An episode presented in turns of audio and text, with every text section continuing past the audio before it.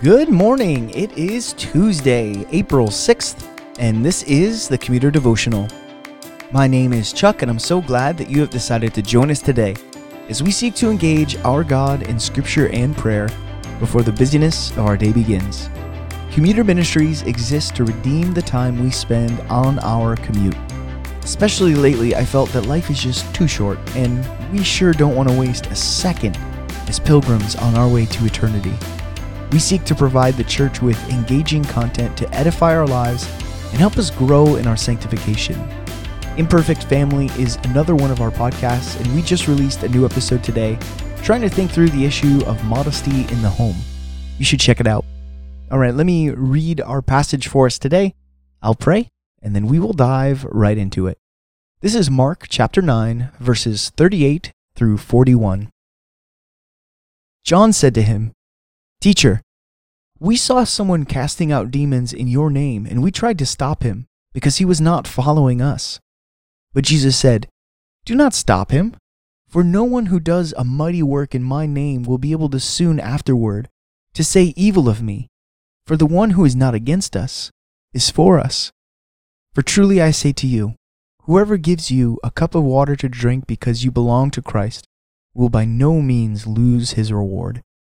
Let's pray together. Good morning, Father. We are so grateful to you for another day, and as we are waking up this morning, Lord, we look to your word for life. We need more of you, God. So help us search your scriptures with wisdom and discernment today. Amen.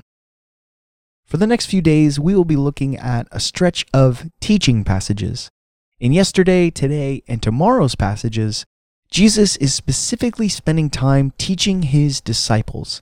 It's a rare glimpse into the inner circle of Jesus' relationships. He's not in front of a huge crowd like we've seen a lot in Mark. It's just these 12 disciples. And in our passage, the disciples have a concern. They've seen a man casting out demons in the name of Jesus, but he's not one of the disciples. They told Jesus not to worry, though, because they tried to stop him. But Jesus says to them, Don't stop him. In fact, you guys should stop. For no one who does a mighty work in my name will be able to soon afterwards speak evil of me. He says, For the one who is not against us is for us. And we're all familiar with that kind of second part. And honestly, so far, so good. We don't have to try very hard to understand what Jesus is saying here. The man is declaring Jesus in a way that makes Jesus' name great.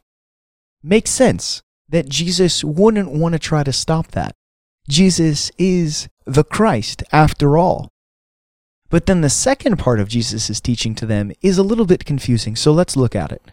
He says, For truly I say to you, whoever gives you a cup of water to drink because you belong to Christ will by no means lose his reward. How is this statement related to what Jesus just said? Because at first, it just doesn't seem to make any sense. But given the context of the story, we can come to a pretty reasonable conclusion that Jesus desires devotion. The man who serves the man who serves Christ shows his devotion to Christ.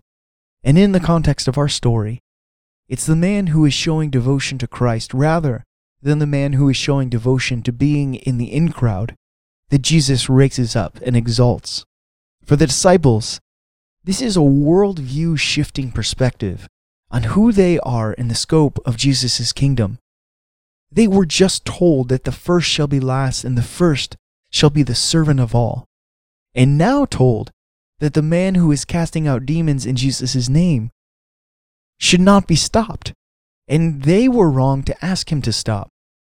Two double blows from Jesus, who is trying to shape their perspectives on what Christ's kingdom will actually look like. As we go today, these two passages, today and yesterday's, are a little bit confusing. They are purposefully meant to try and change perspectives. And in this case, the perspectives of the disciples. But for us, they illustrate the true nature of those who are in the kingdom that Christ came to bring. Let's meditate today on our own perspective.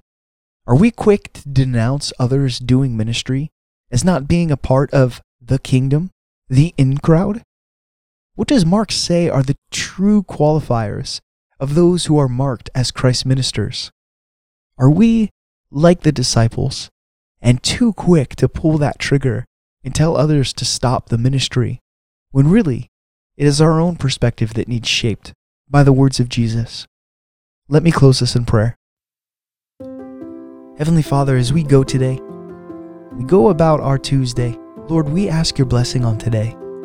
God, we want to be faithful ministers of your word.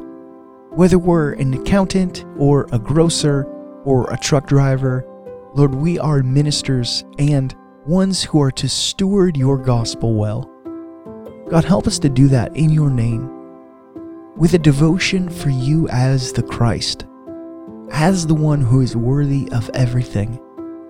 Lord, we don't want to present the gospel in such a way that it's for a select group of people, the enlightened ones, the in crowd. Lord, don't let us pervert the gospel in such a way. Your word, your Son, came to bring light to the nations, to all peoples, the poor, the rich, the smart, the ones who are not so smart. God, your gospel is for all. So help us to preach it in such a way as to be faithful to that very standard. God, as we go today, please go with us. We need your help. We need your help. We pray these things in your Son's name. Amen. Go in peace. I will see you tomorrow.